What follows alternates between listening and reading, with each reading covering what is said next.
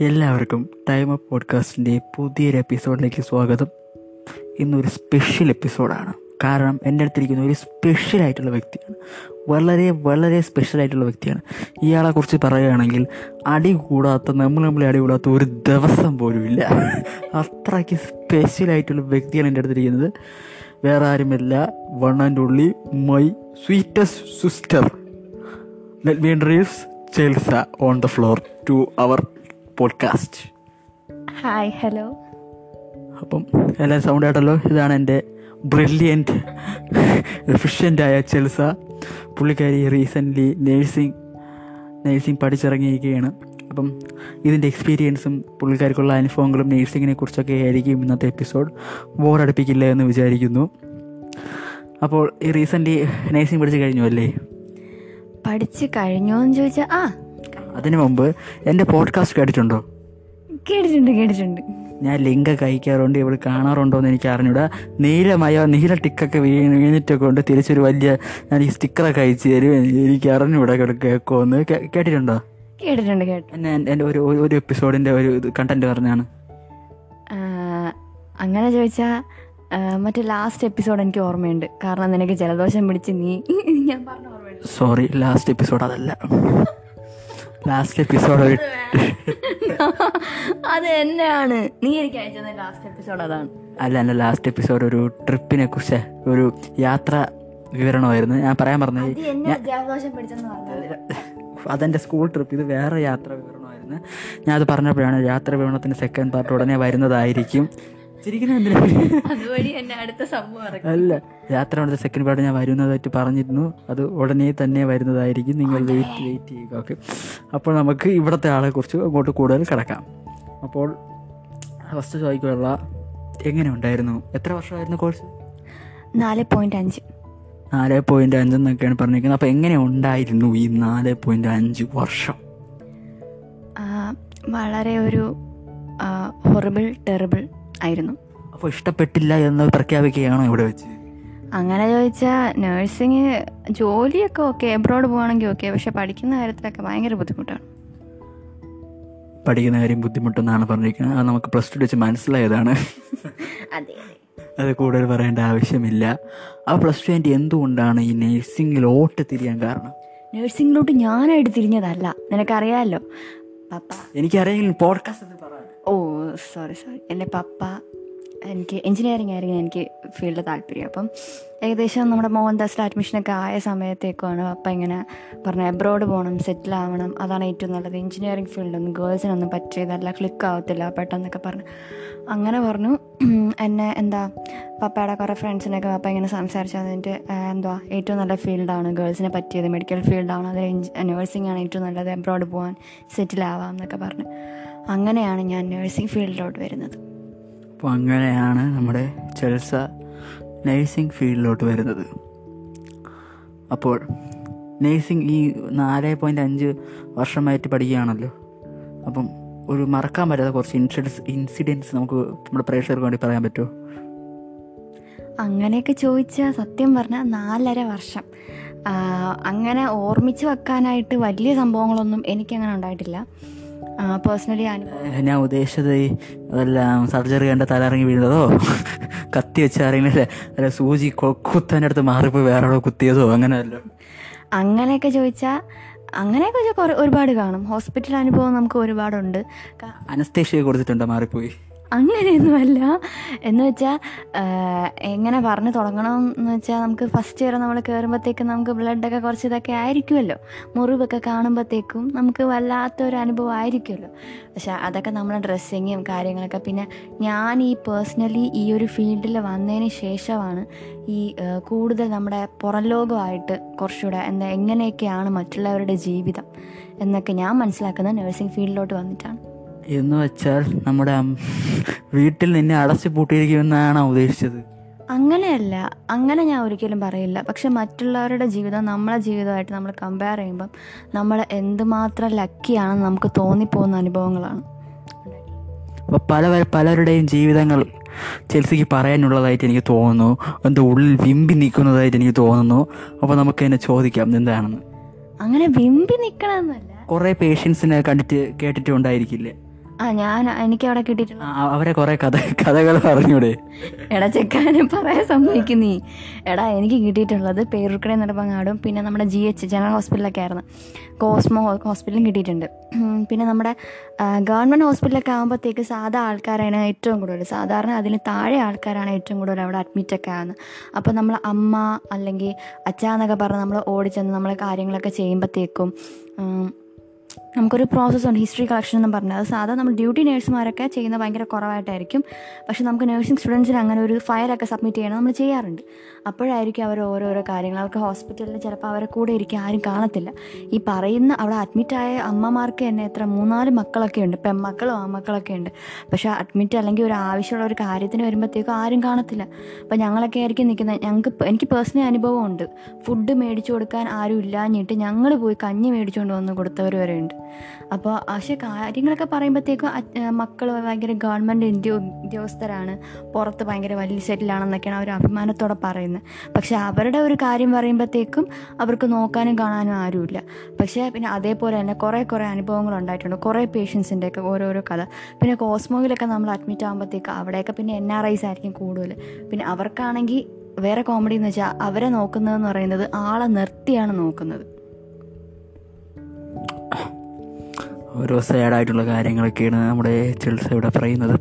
അപ്പോൾ അപ്പോൾ ഏതെങ്കിലും ഒരു- സ്റ്റോറി ഒരു സ്ട്രൈക്കിംഗ് ആയിട്ടുള്ള ഒരു ഒരു കുറച്ച് വിഷമം തോന്നിയിട്ടുള്ള ഒരു സ്റ്റോറി വല്ല ഓർമ്മ വരുന്നുണ്ടോ? അങ്ങനെയൊക്കെ ചോദിച്ചാൽ അങ്ങനെയൊക്കെ ചോദിച്ചാൽ ഒരുപാട് വരുവാടാ. എന്നാലും ഭയങ്കര റീസെന്റ് ആയിട്ടൊക്കെ ഇപ്പം റീസൺ നമ്മൾ ഫോർത്ത് ഇയർ എന്നൊക്കെ പറയുമ്പോൾ കൂടുതലും നമ്മൾ ഒ ബി ജി സെക്ഷനൊക്കെയാണ് ഇപ്പം മെഡിക്കൽ ഫീൽഡ് നമ്മുടെ പോഡ്കാസ്റ്റ് പോഡ്കാസ്റ്റാർക്ക് ഒ ബി ജി എന്ന് പറഞ്ഞാൽ അറിഞ്ഞൂടെ എന്താണ് O B G O T G ആണോ? ഒ ടി ജി അല്ല. നമ്മുടെ ഈ പ്രസവം അതൊക്കെ ആയിട്ട് ബന്ധപ്പെട്ട അങ്ങനത്തെ സംഭവങ്ങളൊക്കെ ആയിരിക്കും. അപ്പോൾ അതിലൊന്നും വലിയ സ്റ്റോറീസ് ഒന്നും കാണില്ലല്ലോ. എല്ലാവർക്കും രണ്ട് മൂന്ന് പിള്ളേരും അങ്ങനെയൊക്കെയല്ലേ അല്ല? അല്ല ഞാൻ ഉദ്ദേശിച്ച ഏതെങ്കിലും പേഷ്യന്റെ അടുത്ത് വന്നിട്ട് എന്തെങ്കിലും കാര്യങ്ങളും നിങ്ങൾ മറ്റേ മറ്റേ ഭ്രാന്തന്മാർ ആശുപത്രിയിൽ പോയിട്ട് എന്തൊക്കെയോ ആ അവിടെ ഇങ്ങനെ ഒരു- ഒരുപാട് സ്റ്റോറീസ് ഉണ്ട്.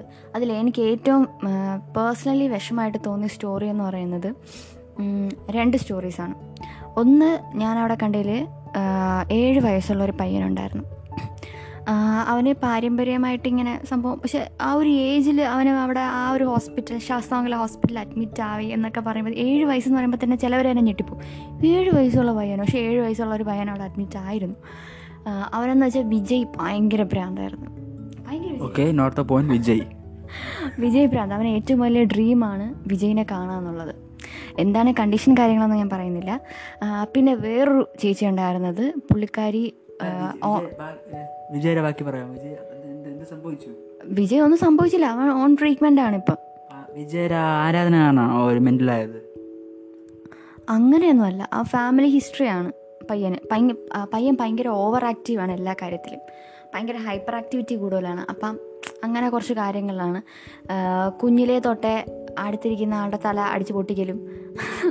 അതാണ് ഓവർ ആക്ടിങ് ആണ്. എന്നുവെച്ചാൽ നമ്മൾ സാധാ ഒരു കുട്ടിയെ കാട്ടിയും ഓവറായിട്ട് അവൻ ഭയങ്കര ഹൈപ്പർ ആക്റ്റീവ് ആണ് മനസ്സിലായി.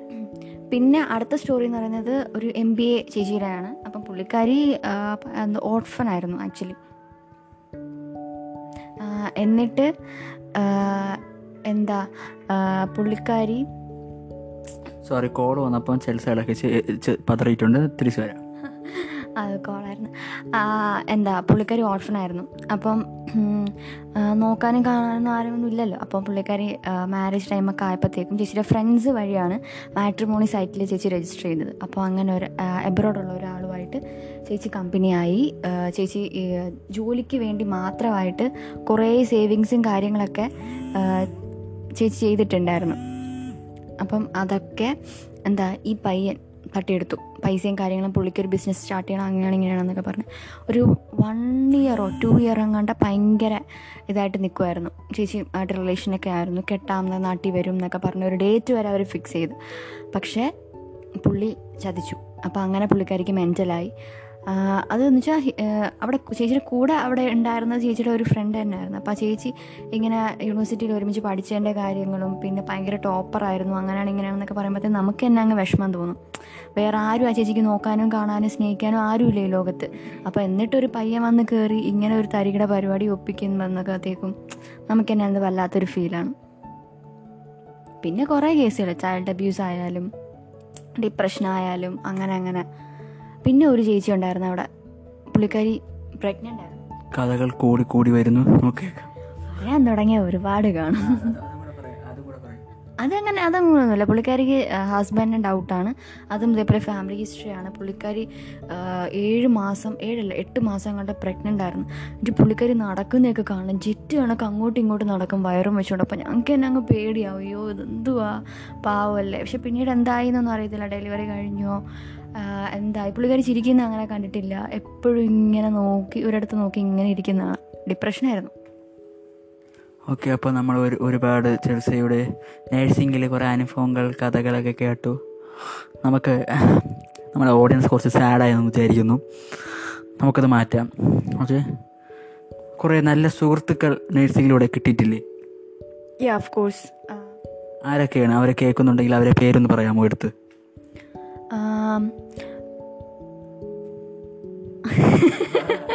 ആര്യ അനുപമ വിഷ്ണു. ഇവർ മൂന്നുപേർ മാത്രമേ ഉള്ളൂ നോർത്ത് പോയിന്റ് ബാക്കിയുള്ളവർ കേൾക്കുന്നുണ്ടെങ്കിൽ നിങ്ങളെ സെൽസയുടെ ഫ്രണ്ട്സ് അല്ല. അങ്ങനെയല്ല. എനിക്ക് പേഴ്സണലി ഞാൻ ഈ നഴ്സിംഗ് ഫീൽഡിൽ വന്നതിന് ശേഷം എന്താ ഗേൾസ് മാത്രമാണ് കൂടുതൽ അവിടെ ഉള്ളത് അറിയായിരിക്കുമല്ലോ. അപ്പം എന്താ ഈ മനുഷ്യരുടെ സ്വഭാവത്തെ പറ്റിയാലും അവരുടെ ക്യാരക്ടർ ചേഞ്ചിനെ പറ്റിയാലും ഞാൻ ഒരുപാട് പഠിക്കുന്നത് ഈ നഴ്സിംഗ് ഫീൽഡിൽ വന്നിട്ടാണ്. അപ്പം ഈ എനിക്ക് ഇവരെന്ന് പറയുന്നത് പേഴ്സണലി നമ്മൾ എങ്ങനെയാണോ അങ്ങനെ കാണുന്നവരാണ്. അങ്ങനെയുള്ള ഫ്രണ്ട്സ് മതി നമുക്ക് ചുറ്റും. അല്ലാതെ ഭയങ്കരമായിട്ട് വേറൊരു ക്യാ പേഴ്സണാലിറ്റി നമ്മുടെ ഉള്ളിൽ കൊണ്ടുവരാൻ നോക്കുന്നത് ശരിയല്ലല്ലോ. അപ്പോൾ എനിക്ക് തോന്നിയതിൽ വെച്ചിട്ട് ഏറ്റവും നല്ല നമ്മുടെ എന്റെ ക്ലാസ്സിലുള്ളതിൽ തന്നെ കുറച്ച് പിള്ളേർ ഏറ്റവും നല്ല ക്യാരക്ടറുള്ള കുറച്ച് പേരിൽ ആണ് എന്റെ ഇപ്പോഴത്തെ ബെസ്റ്റ് ഫ്രണ്ട്സ് എനിക്ക് ഉറപ്പാണ്. ഒരു കാര്യം പറയാൻ മറന്നുപോയി. ചെൽസ മാരിഡ് ആണ്. ചെൽസയുടെ husband is a is a blaster master its name is enhance Jose അയാളൊരു ബിസിനസ് മാനാണ് അപ്പോൾ ഇപ്പം എൻ എൻ ജോസിനെ കുറിച്ച് എന്താണ് പറയാനുള്ളത്? എന്റെ കെട്ടിയൻ മുത്താണ്.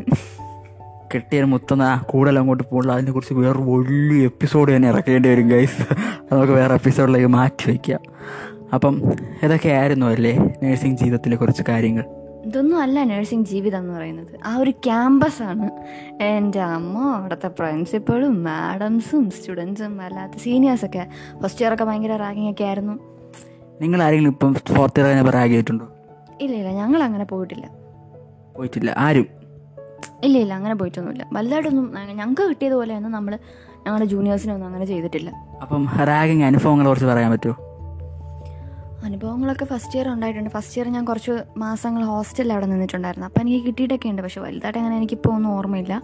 എന്നാലും കിട്ടിയിട്ടുണ്ട് നന്നായിട്ടൊക്കെ. പാവയ്ക്ക ജ്യൂസ് അങ്ങനെയാണോ? പാവയ്ക്ക ജ്യൂസ് ആ അത് കുടിച്ചിട്ടുണ്ട്. പിന്നെ വേറെ എന്തുമായിരുന്നു ഫസ്റ്റ് ഇയർ ഫ്രഷേഴ്സ് ഡേക്ക് അങ്ങനെയായിരുന്നു ഞങ്ങളെ കയറ്റിയത് ജോക്കറായിട്ടൊക്കെ ഒരുക്കി എല്ലാവരെയും. മുഖത്ത് മേക്കപ്പ് ഒക്കെ ഇട്ട് എന്നിട്ട് ഓരോരുത്തർക്ക് എൻട്രി സോങ് ഒക്കെ വെച്ച്. അവരെ ന- നിർബന്ധിച്ചോ? നിങ്ങൾ അത് നിങ്ങളെ നിങ്ങൾ ചെയ്യാൻ സമ്മതിച്ചതാണോ അങ്ങനെ? അല്ല അത് അവിടുത്തെ ഒരു എന്താ ചിട്ടാവട്ടമാണ്. ചിട്ടാവട്ടം ലംഘിച്ച? ലംഘിച്ചൊന്നുമില്ല അങ്ങനെയാണ് ഫ്രഷേഴ്സ് ഡേക്ക് ഓരോരുത്തർക്കും ഓരോ എന്തേ ഡയലോഗും ഓരോ പാട്ടൊക്കെ വെച്ചാണ് എൻട്രി ചെയ്യുന്നത്. അതേപോലെയായിരുന്നു ഞങ്ങളുടെ ഫെയർവെൽ. പക്ഷെ കുറച്ച് നല്ല പാട്ടുകളൊക്കെ ഇട്ടായിരുന്നു ഓരോരുത്തർക്ക് ഇങ്ങനെ എൻട്രി ഒക്കെ ആയിരുന്നു. പക്ഷെ അതേപോലെ അങ്ങനെ നമ്മൾ ഇങ്ങനെ സ്റ്റെപ്പിലൊക്കെ ഇങ്ങനെ അറ്റൻഡൻസ് ഓർഡർ വൈസ് ഒക്കെ നിന്നപ്പോഴത്തേക്കും ഞങ്ങളുടെ ഞങ്ങളുടെ ഫ്രഷേഴ്സ് ഡേ ആണ് ഓർമ്മ വന്നത്. അതേപോലത്തെ ഒരു നെഞ്ചിടിപ്പൊക്കെ ആയിരുന്നു ആ ഒരു ടൈം ഒരുപാട് ഒരുപാട് കഥകളും ഒരുപാട് നൊമ്പരങ്ങളുമാണ് ചെൽസിയുടെ നേഴ്സിംഗ് ജീവിതത്തിനെ കുറിച്ച് പറയാനുള്ളത്. വന്നില്ലായിരുന്നെങ്കിൽ ഞാൻ വേറെ എവിടെയെങ്കിലും നല്ലതായിട്ട് സെറ്റിലായി പോയാൽ ഈ നിമിഷത്തിൽ ഇതും കൂടെ പറയുന്നു. എല്ലാവർക്കും അങ്ങനെയല്ല. പക്ഷേ എനിക്ക് പേഴ്സണലി ഈ ഒരു ഫീൽഡ് ഒട്ടും താല്പര്യമില്ലാത്തത് കൊണ്ടായിരിക്കാം ഇങ്ങനെ. അപ്പം താല്പര്യമില്ലാതെ ജോലി ചെയ്യാനും ഇനി പോവുകയാണോ?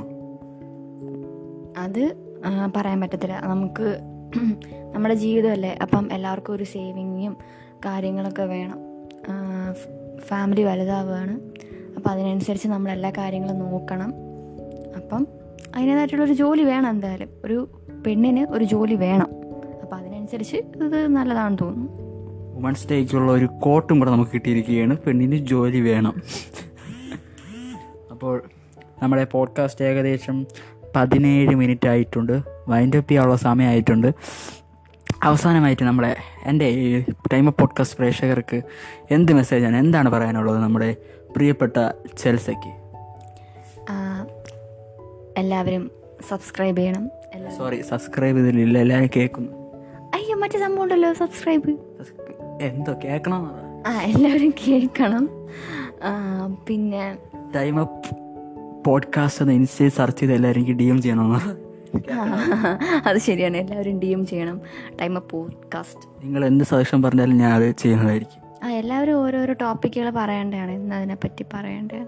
ഇതുവരെയായിട്ട് വളരെ വിരലെണ്ണോട് മാത്രമേ എനിക്ക് റിപ്ലൈ തന്നിട്ടുള്ളൂ. അതുകൊണ്ട് നിങ്ങൾ കേൾക്കുന്നുണ്ടെങ്കിൽ നിങ്ങൾ മനുഷ്യരാണെങ്കിൽ. രോദനം.